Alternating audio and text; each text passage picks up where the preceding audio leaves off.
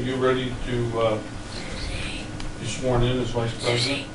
Yes, Repeat after me. I do solemnly swear that I will support and defend the Constitution of the United States against all enemies,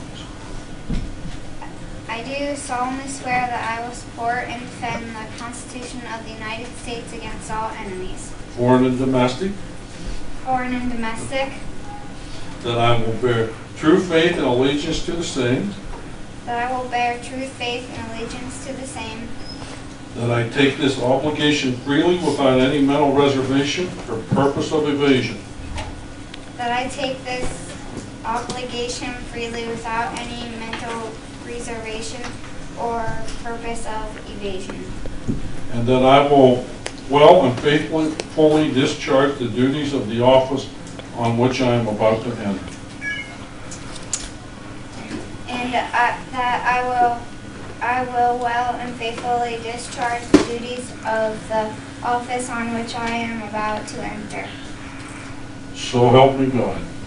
So help me God. Okay, congratulations, Miss Vice President.